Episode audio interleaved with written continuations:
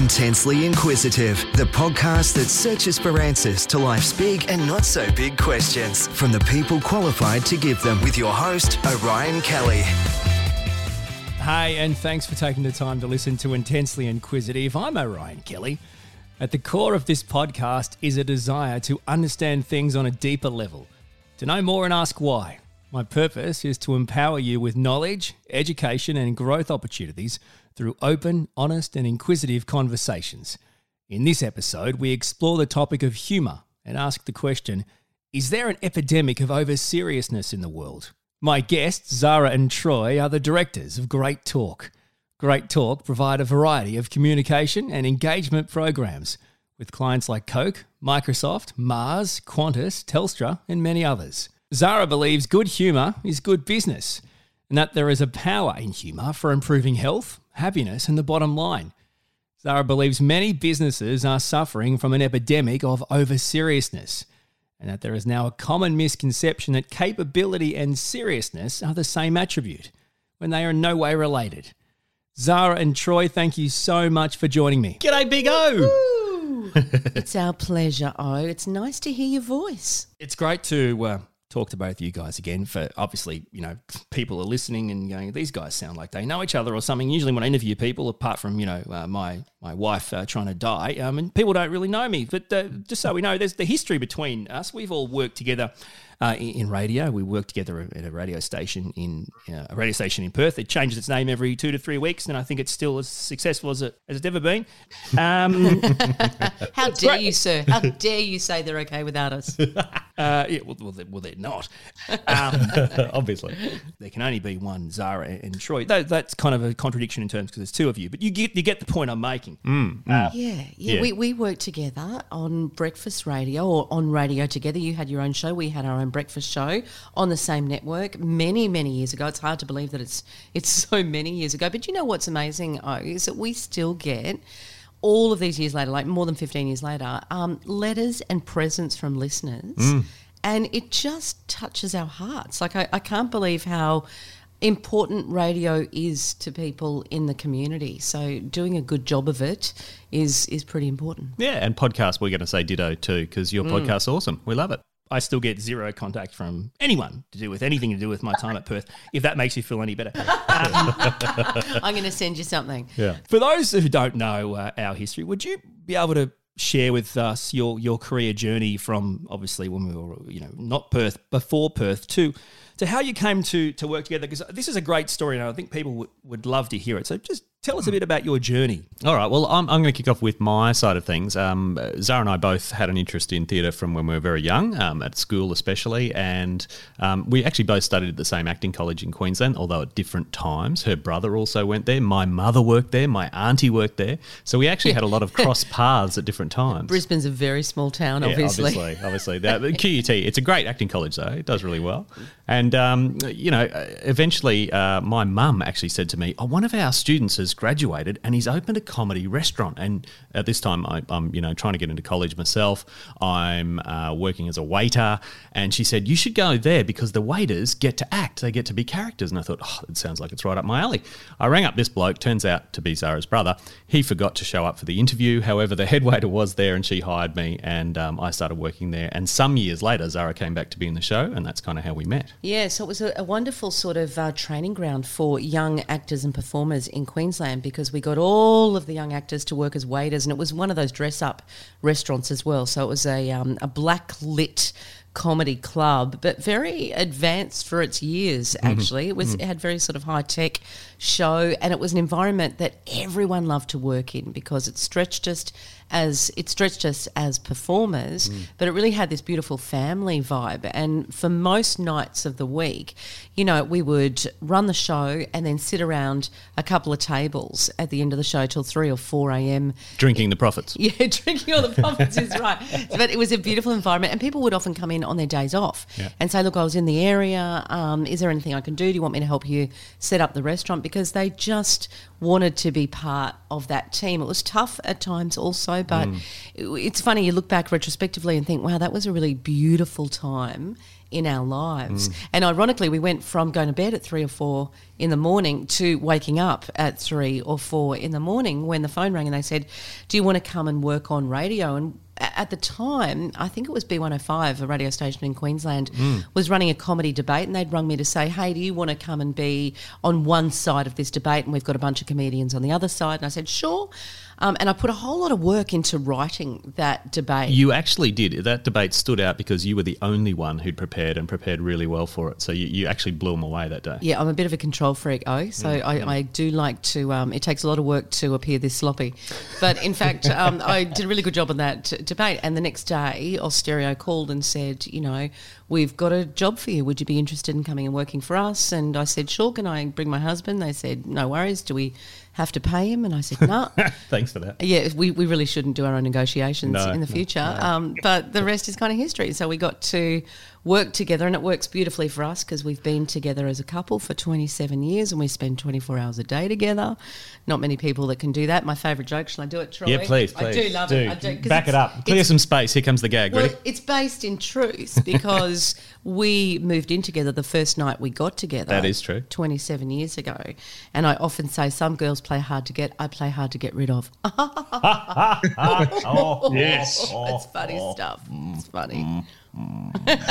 so that's kind of the backstory. We went from a comedy club uh, to to radio, and uh, then we got better from radio, and uh, now we're helping people to become better storytellers and keep their sense of humour in the workplace, and we're we're very blessed. And in the current state, Great Talk Australia is where you find yourselves. And it really is an amazing journey when I, when I look back. And can I just say, with regards to, you know, when you were invited into a radio environment, and that, that happens, that continues to today. You know, if they if they think who's the new up and coming talent, let's get people in, give them a go, see what happens. I think it's a great example. There are many funny people out there, and as a as a you know, as a rule, potentially comedians um, like to work more improv. They don't like to prepare as much. But from my point of view, I truly believe obsession.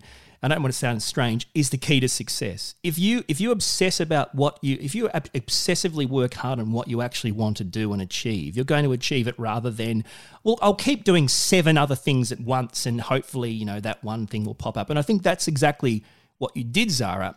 You, you obsessed about putting energy into what you wanted to do. Uh, you know, not rocket science. You stood out aside from obvious talent. You you actually put the work in, and the key is here.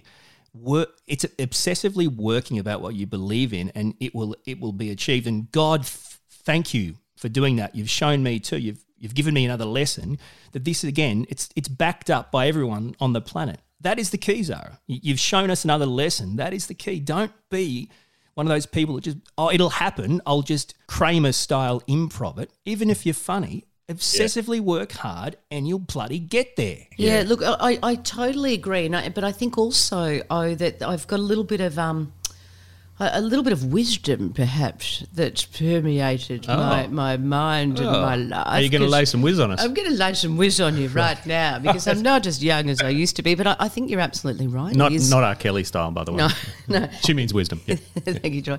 It is um, it is obsession and passion and focus and dedication and commitment and all of those things, but it's finding the sweet spot between being here and there. So uh, you know, I used to with radio as well. Um, you know, we worked twelve hours a day every single day when we were on radio. We had one day off in our four years with Austereo, and that was the day my dad died.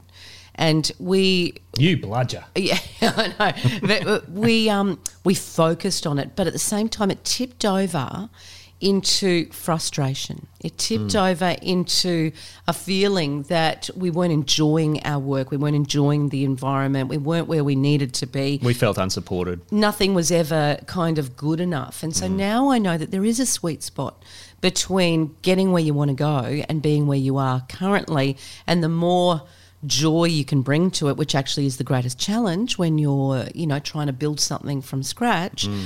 um, the more joy, energy, positivity, and, and good vibrations that you bring to it, the more likely you're going to be able to sustain it and create some pretty wonderful results. So, obsession on its own Can be problematic. I agree. it'll get you there, Mm. but you want to find the balance of making sure that your mental health is is um, also being looked after. Yeah, yeah, and I think maybe it's a passion, you know, more so than obsession. It's obsession with a positive focus, and Mm. that doesn't leave you drained or feeling worse. Hopefully, it's developing you, and may- maybe it's passion. Yeah, look, I just like the letter O, uh, but I see what you're saying.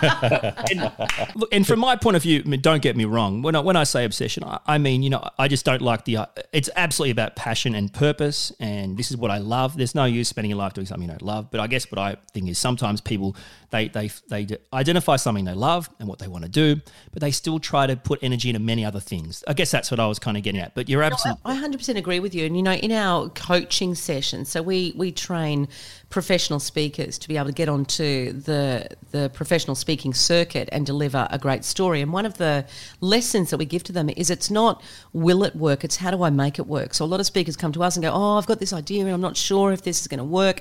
And it's always about, it's not, you know, will it work? It's how do we craft it, shape it, deliver it, rewrite it, rewrite it, rewrite it, rewrite it. How do we get it on your feet? How do we rehearse it? How do we make it seem spontaneous? How do we add some humor into it so it's really engaging for an audience?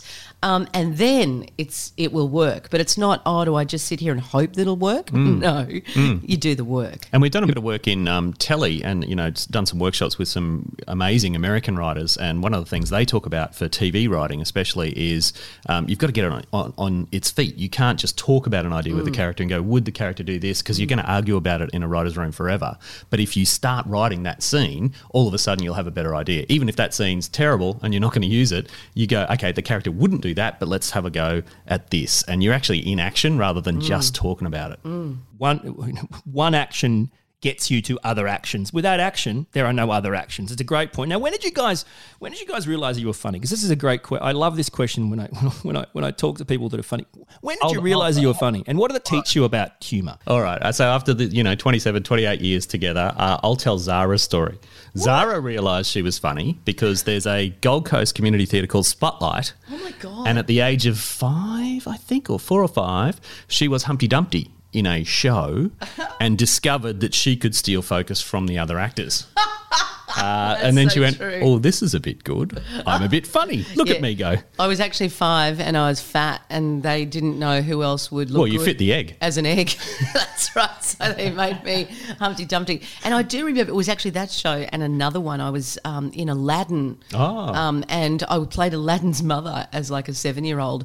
and same dearly, I, I learned what upstaging was. Yes. And I learned that while the, the lead actors were down the front doing their intense monologue, I could be up the back pulling focus and pulling faces Which directors love, by the way. They love that. and the audience um, would love it. But for, for me, actually, I worked for my brother at a comedy club, so I was studying to be a, a serious actor. And he opened the comedy club, and he- he said, "Look, on Friday of next week, there's a spot for you to do a stand up. I've written it for you. Do you want to do it?" Um, and so I went, yeah, all right. And I just learnt somebody else's stand up and I delivered it on stage. And it was a, such a rush to be able to do it, but I didn't like any of the writing. So I rewrote it the next week. And then I just kept enhancing it until it was something that I loved to deliver.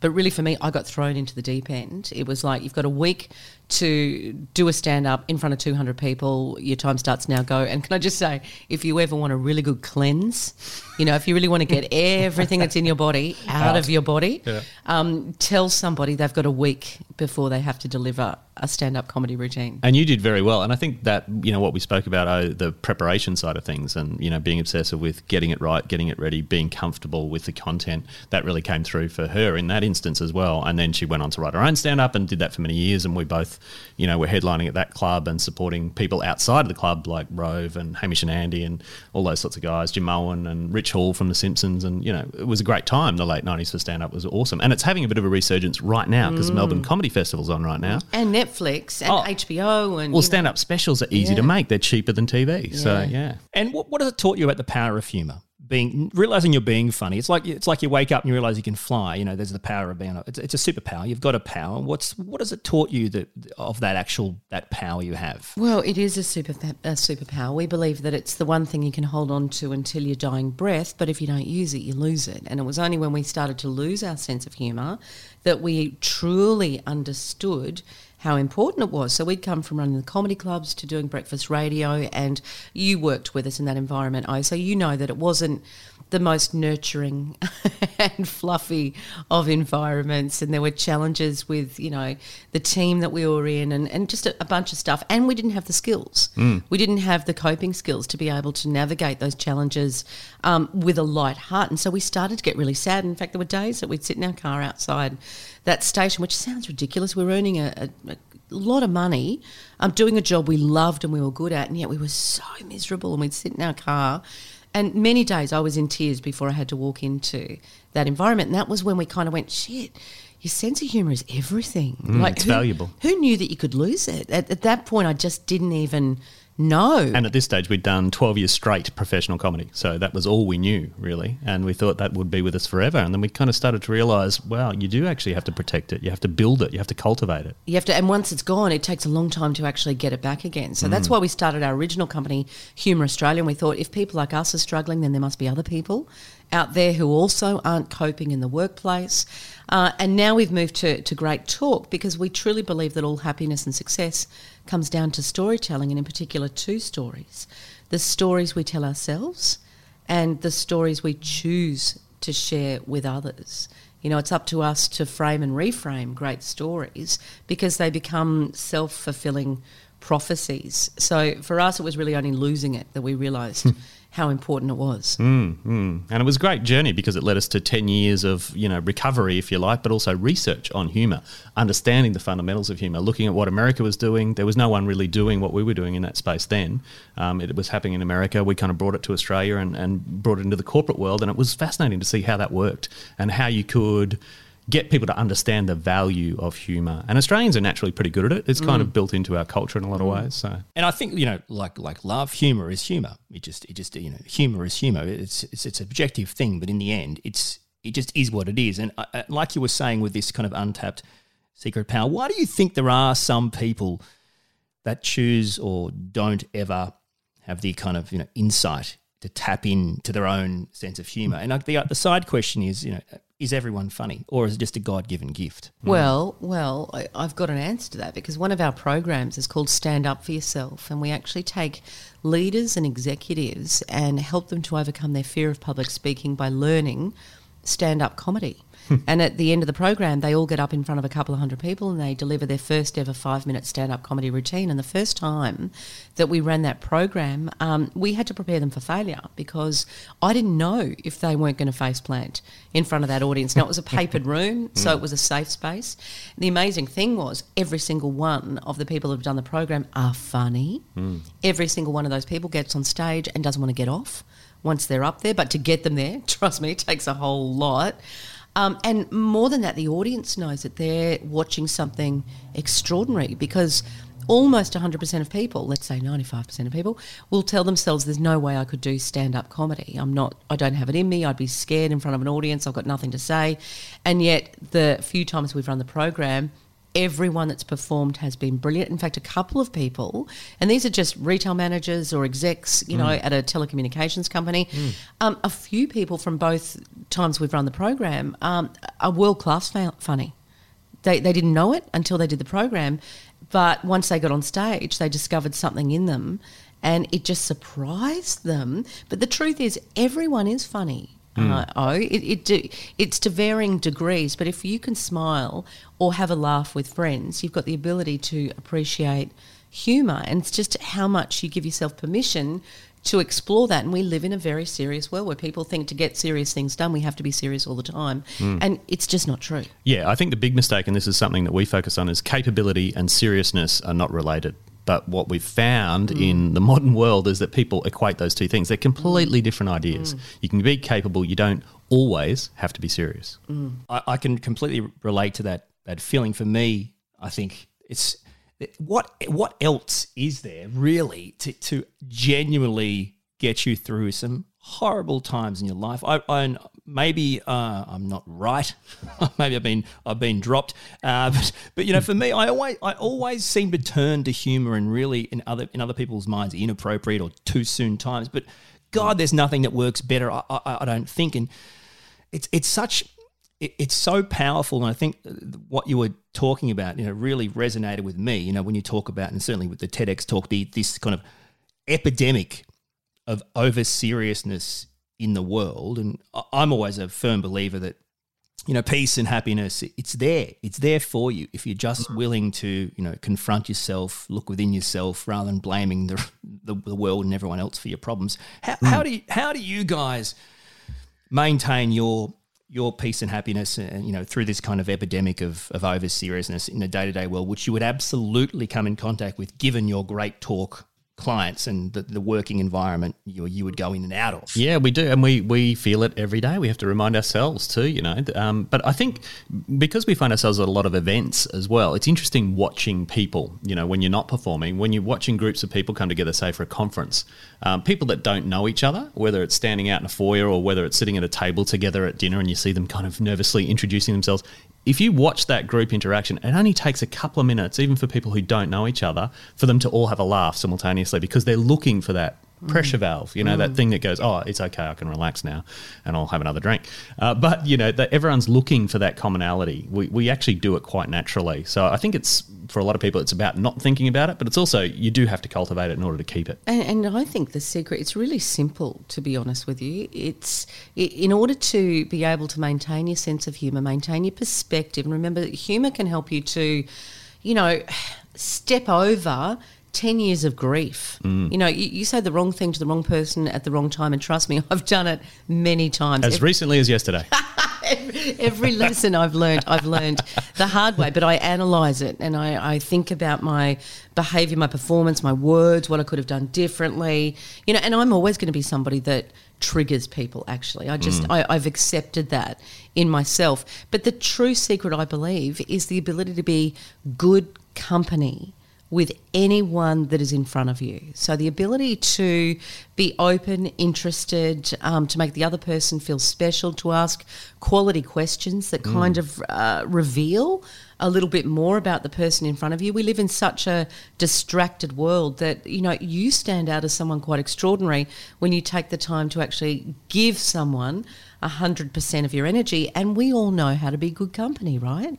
And the beautiful thing when we're good company for somebody else is it's a win win because mm. they lighten up, you connect with them, you feel better as a result. And any time that I am depressed or that I'm going through any level of anxiety, I know all I've got to do is get out, connect with someone, and be good company, get interested in them, mm. and it takes all the pressure off me. Absolutely. And do you do you think that you know with regards to kind of you know you were talking about how you know you can potentially grate on people. I can relate to that. I don't think i said great orion no i think that's your words. that's your words. That, you're okay if i use those words? It's, it's, it's i'm saying i'm saying me. I'm saying i can relate to that. It's, no no you're right i think we've right. all pissed people off. But i think i can relate to it on, on a level that with regards to the kind of the over seriousness i mean when you have people who um, for example, yourself, Troy, myself, we, we might be a bit more with with regards to with us, we're we're a bit more looking for the the joke, the humor, the you know the the as you, as you say, Troy, Troy the, the pressure release in a situation. Other people are at such at a different side of that in that kind of over seriousness that they fail to see what's just happened and it, it, it hits them in an entirely different level. Does that make sense what I'm saying or you just want to yeah. um, smack me in the face? Oh, yeah, yeah. Kind of a, a, lack of perspective or a lack of awareness. I guess it comes down to some social intelligence and there's... Yeah, self-awareness. There's some stats around it. The positive psychology movement kind of says that, you know, 50% of our ability to be happy or good-humoured is genetic. So if your parents were light-hearted and you had a great childhood, chances are you'll find it easy too. But if they were miserable so-and-sos, might be tough. 50% is genetic. So it's our ability to see the lighter side of life. It really comes down to our parents and our DNA.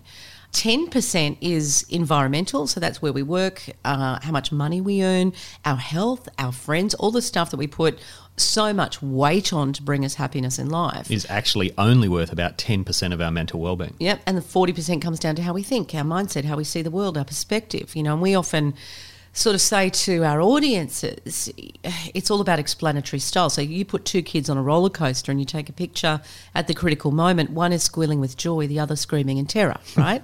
so, you know, one ride, two completely different reactions because it's got nothing to do with what's happening outside of us and everything to do with how we're thinking and seeing the world. Now, that's really hard when you're stressed, when you're depressed, because it feels so real. It feels like the outside world is to blame for how you're feeling. But one of the best things, you know, you can learn is it's not you, it's me. Always. You know, the only thing I've got control over is my response, my mm. reaction. And that's that takes a long time to, to learn. I certainly didn't know that when we were working in radio. I, I absolutely thought um, I was trying to do the right thing, and, and everyone else was, you know, um, challenging me on that.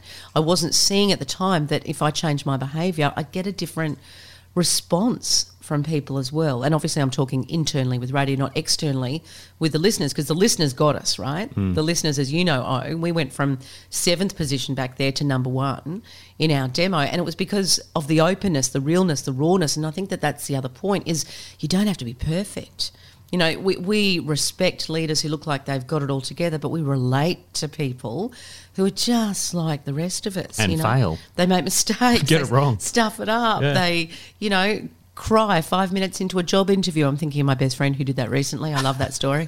Where do you see yourself in five years? Never a good start. but a great story, right?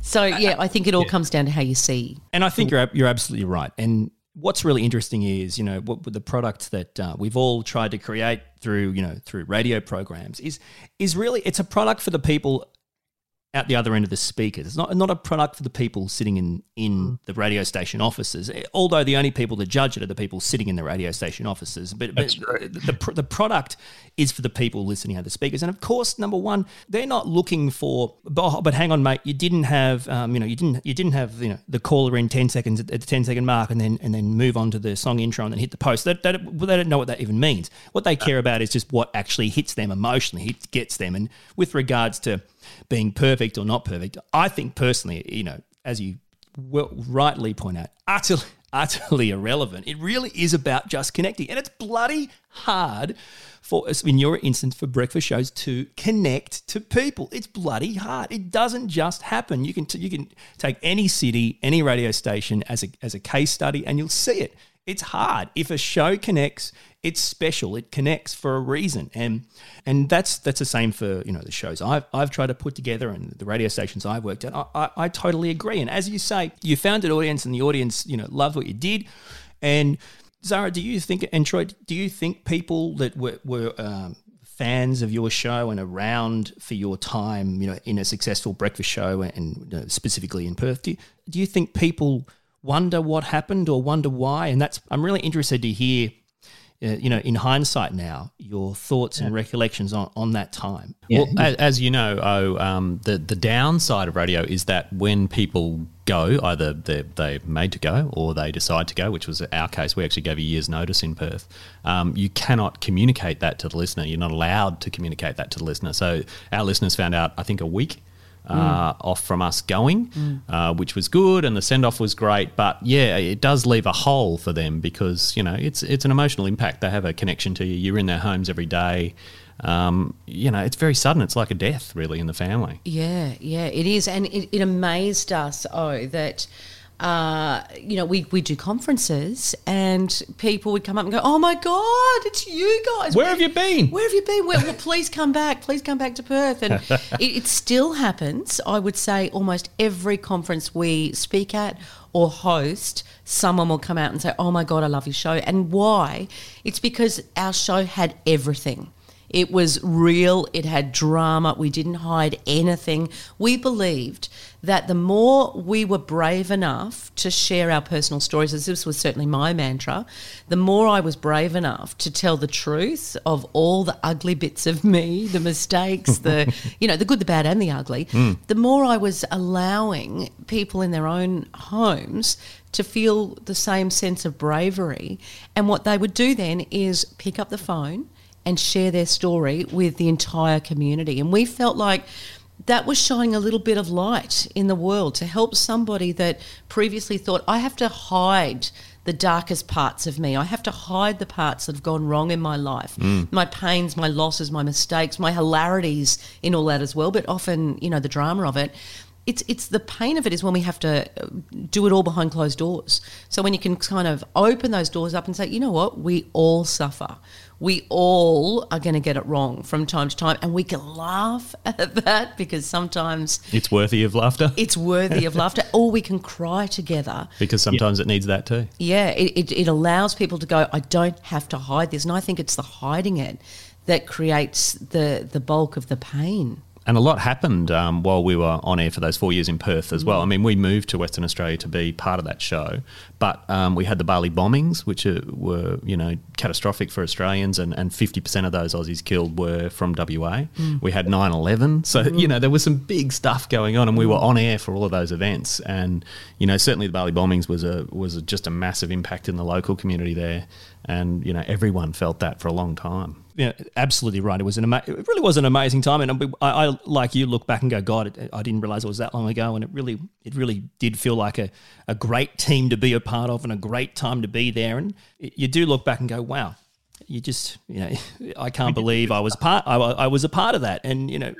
And I, I- I look at it. I can. I look back at it. You know, in really positive ways to be a part of that team and create what we created. And I too, I do also acknowledge and agree.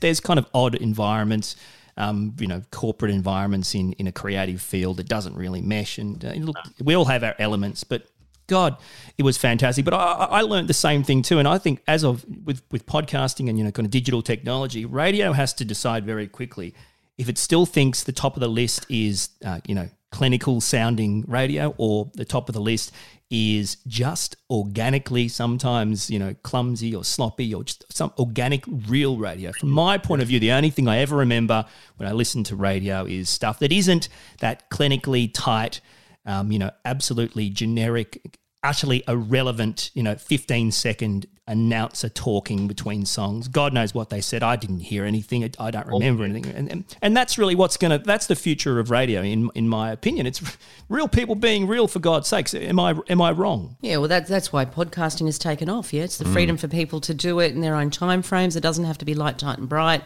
In two and a half minutes with a special hook leading into the ad break. You know, it's it, it, it's ultimately the freedom to do it the way that you want to do it. But I think at the time, it's it's probably changed and evolved drastically since we were there. When we were there, we we got in and wanted to change the world and and we probably needed to take our time a little bit. You know, I wanted it all too fast. But at the same time, we had eight bosses in four years. So the only consistency in that station really was us. Um, and each boss would come in and they would do the same thing. They'd say, We're going to fix this. And you go, Well, we're doing all right, actually. It's a little bit offensive uh, as a way to start as a management technique. You Yeah. might want to reconsider that. And I don't know what your um, post-show meetings were. For people that don't know radio, basically, you get up at three thirty, you come in and you do the show. Um, then after the show, you do a meeting and you prep the next day's show. And so we would have a meeting, and then we would spend the next five hours, say, preparing characters and interviews and all kinds of things for the following day's show. And the idea for that is that the following morning you show up with a complete three and a half hour plan, but obviously news happens overnight, right? You have things like 9 11 or the Bali bombings, and they, they can take over a show. So you show up planned, and if all goes well and there's nothing big happening, you follow the plan. But if you uh, if there's something else that you need that is hotter, you know, you've got to follow that. And and that was the uh, that was a great thing for me was the ability to go somewhere new. but it was also a source of tension within the station because we would always prepare. And someone told me this in my first couple of days of radio. Um, they said prepare, but if you don't need to tap into everything that you've prepared because you can just go with the flow on the day of the show. Do that, and so that was always in the back of my mind. Prepare, have it there. But if something better comes along, go with it. Do it. However, the station, the the program directors, um, they they want to know that we made a plan yesterday and you're going to stick to it today. And so it was always a, a form of tension between us that we didn't necessarily follow the plan. And, and not a positive creative tension like it works in other industries with film and TV. There's Mm. a positive creative tension. Even theatre, we come from that. You know, there's a positive creative tension. It was never a positive creative tension. this was basically a meeting that often went for an hour after a show, which was okay. Let me tell you everything you did wrong today. And I Oh, people love that. That's a great management technique right there. And so I used to, you know, with all the new bosses, and I tried to have a conversation with all of them, and I, I never got this through because, again, I, I hadn't Didn't have the skills. I didn't have the skills. I hmm. didn't know how to hmm. express myself in a way to management that was going to allow them to hear me. Um, but I remember saying to all of them, "Do you know what? I know myself. I have a lack of self confidence. I struggle with eating disorders for a lot of my early life. I know how I work, and I work with positive reinforcement. So if you can start a meeting." with one thing that you think I nailed or that we got right during the day, you can then follow that with 20 things that you feel there's room for improvement on. And I will revel in fixing those. I will revel in enhancing my ability for the next day's show. But do you think any one of those eight bosses would ever be brave enough to start a meeting that way? Let's look at what went right. No, no, because there was a power dynamic there too. Of uh, by, by giving you what I what you want, I you know I s- subjugate my power to you. So it was a power thing, Maybe. for me.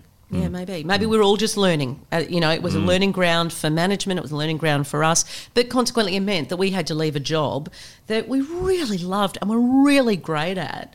Uh, and you know, and start a new life, which has been wonderful. But at the same time, I really miss radio. It was beautiful. You know, the idea of speaking to everyday people and hearing their stories was just the most uplifting experience of our life. And we got to leverage it for a lot of good causes. So we raised a lot of money for mm, charity, yeah. which we really enjoyed as well. Yeah, yeah. Mm. You guys were amazing. You did a great job. But Can I say you're right? Being purely factual, you're right, Zara. It was a training ground for, for bloody mm. everyone. It really was. And and we, oh, geez, I'm glad I got to I got to you know to work there. And you're right. People were all learning. I think that's absolutely right. We were all learning.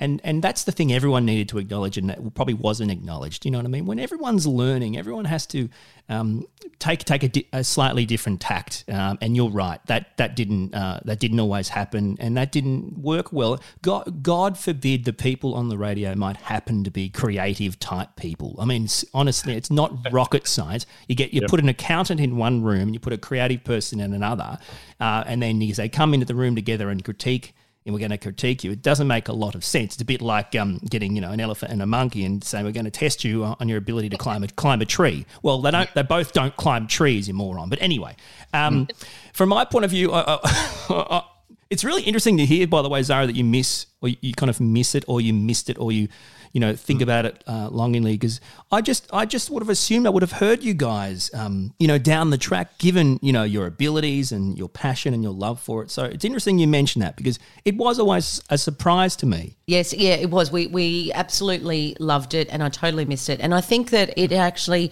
it pummeled us. Oh, I think it. Um, I was clinically depressed for two years. It took me a long time to get over. yeah, we really struggled at the end of this. You know, again, you're walking away from a lot of money too. You know, you kind of And we had nothing, so we started our business from scratch. So we literally had no income for the first two years, Yeah. and um, it was hard work. Yeah, and I think I just lost my confidence. You know, I lost my ability to say, "Hey, this is what I'm good at," and it, which is ironic because we stand in front of audiences of a thousand, two thousand sometimes um, each week, and we share our insights and wisdom on communication and storytelling, and we host conferences. But for radio, yeah, I don't know why it's taken us so long to to kind of get our confidence back, but it, it had an effect. okay well if you do it in Melbourne I'm the anchor okay let's move on You'd be good. You'd be great. Yeah, us, we'd be a good team. Yes, I like it. Let's do it. Write it and I'll cite it.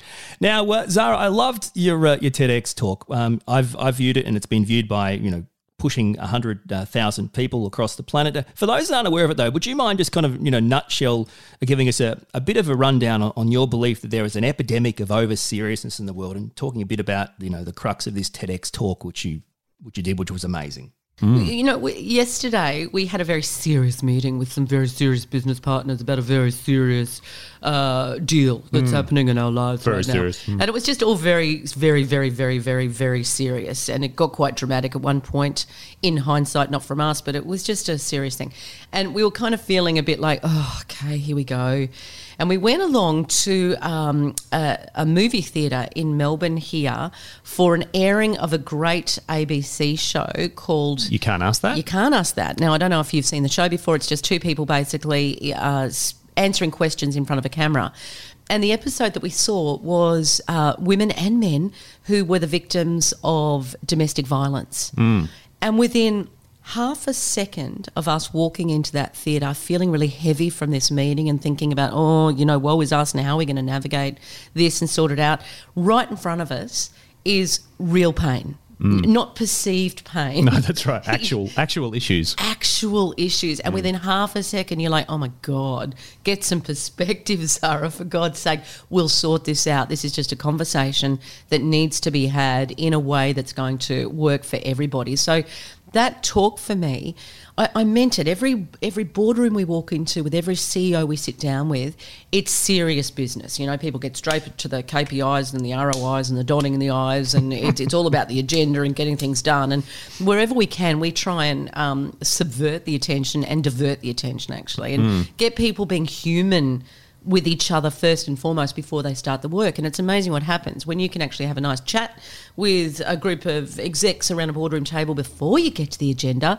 Something magical happens. The work gets done much faster, Yeah. much more easily And you get a better result. the creativity starts to flow. So I think, like Troy said before, we're confused between capability and seriousness. That we think that getting things done means we have to be uh, very focused and you know our, our eyebrows need to be furrowed. But actually, the some of the most successful people are quite lighthearted. Yeah, that's true. And you put it another way, you know, I could look very serious boarding a jumbo in a captain's uniform, but it's actually not going to get off the ground, despite how serious I feel, because I don't have the qualifications. So, that's right. you know, it, there is a difference between capability and seriousness, and that's the important thing to remember. It's And- okay to be both. And I tend to think that if you're overly serious, and we all work with people like that, it, it really triggers me. Mm. Humorless people, and we said it before, everyone's got a sense of humour, but not everybody accesses it mm. in the workplace. And humorless, overly serious people really trigger me. Um, and I have to be very patient to make sure that we kind of work the relationship. Um, but it's just a myth to think that you're going to get the work done in a more efficient manner without some level of human connection. And that's all of it. You know, that's the light-hearted, that's the serious, but it's connecting heart to heart. We often say, you know, that emotion creates motion. So when we're storytelling on stage, emotion creates motion. When I connect my heart to yours, that creates the motivation um, to move someone to want to try something new. And without an emotional connection, we don't care. We don't, we don't give a stuff. Like, think about your favourite TV show or a TV show that you hate. You know, if you don't kind of relate to the leading characters in the first five minutes and care about their plight, bang, we're out. We're watching something new. Consequently, you're watching something and you think, oh man, I really love this character. What's going to happen next? You're in because the hmm. stakes are high. We want to see if they're going to solve it. So, yeah, I, I wanted to just kind of remind people that there's another way to live and that the nicer we are to each other, the more we appreciate each other, the more we take time to connect and share stories, the better the work ends up being and the more innovative we become. You know I'm an intense person. It's called intensely inquisitive for God's sakes. But I've, I've, I've always struggled with maintaining, you know, the level of seriousness in workplaces. I always find myself battling to kind of, you know, suppress like a natural sense of humour, maybe playfulness, uh, cheekiness, whatever you want to call it.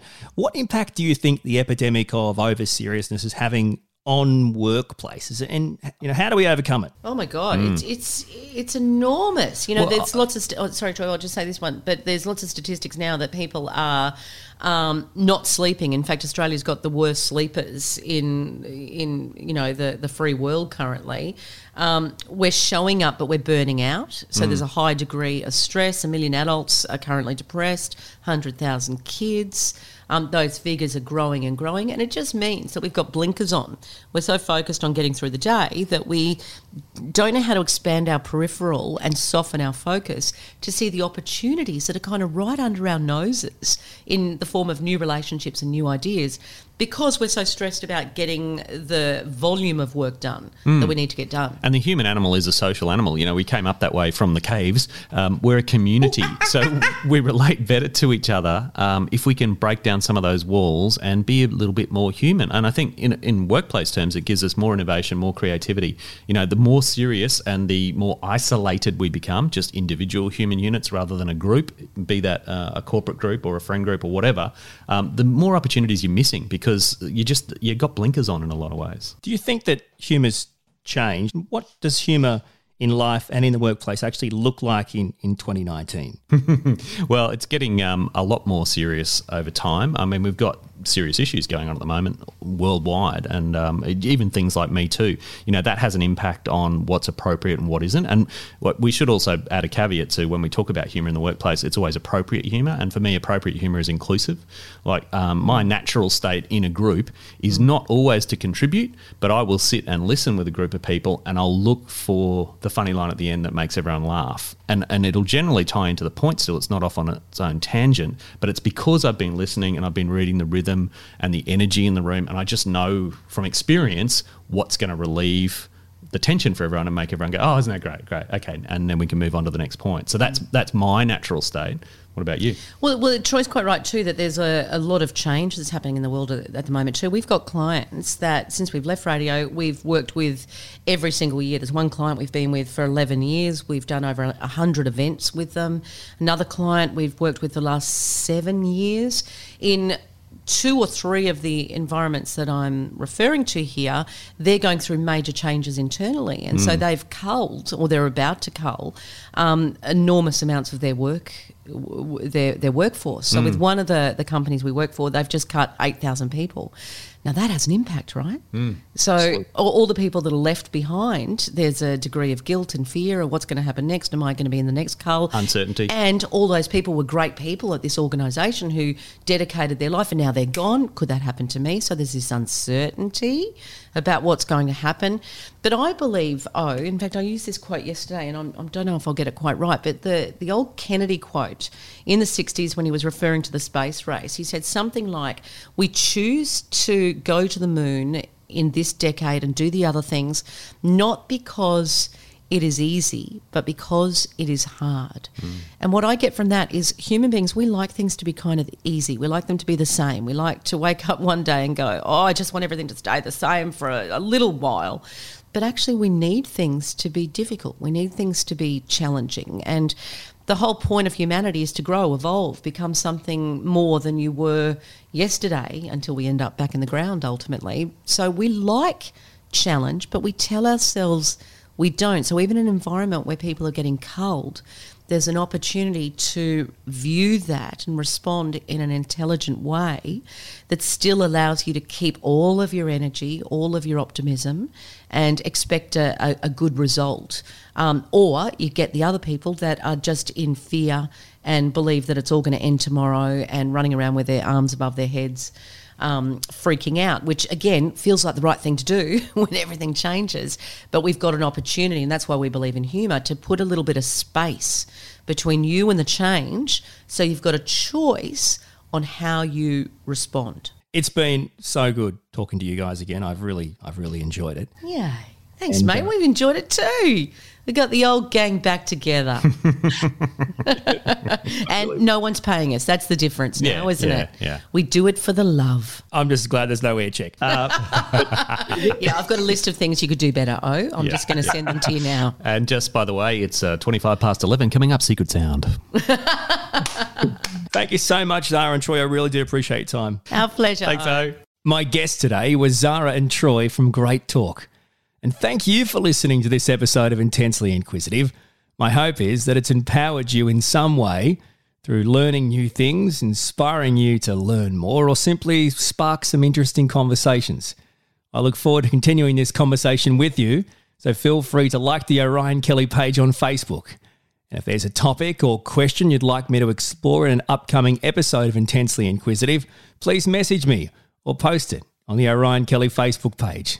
Until next time, keep asking questions. Thanks for listening to Intensely Inquisitive with Orion Kelly. For more episodes and to stay up to date, like the Orion Kelly page on Facebook.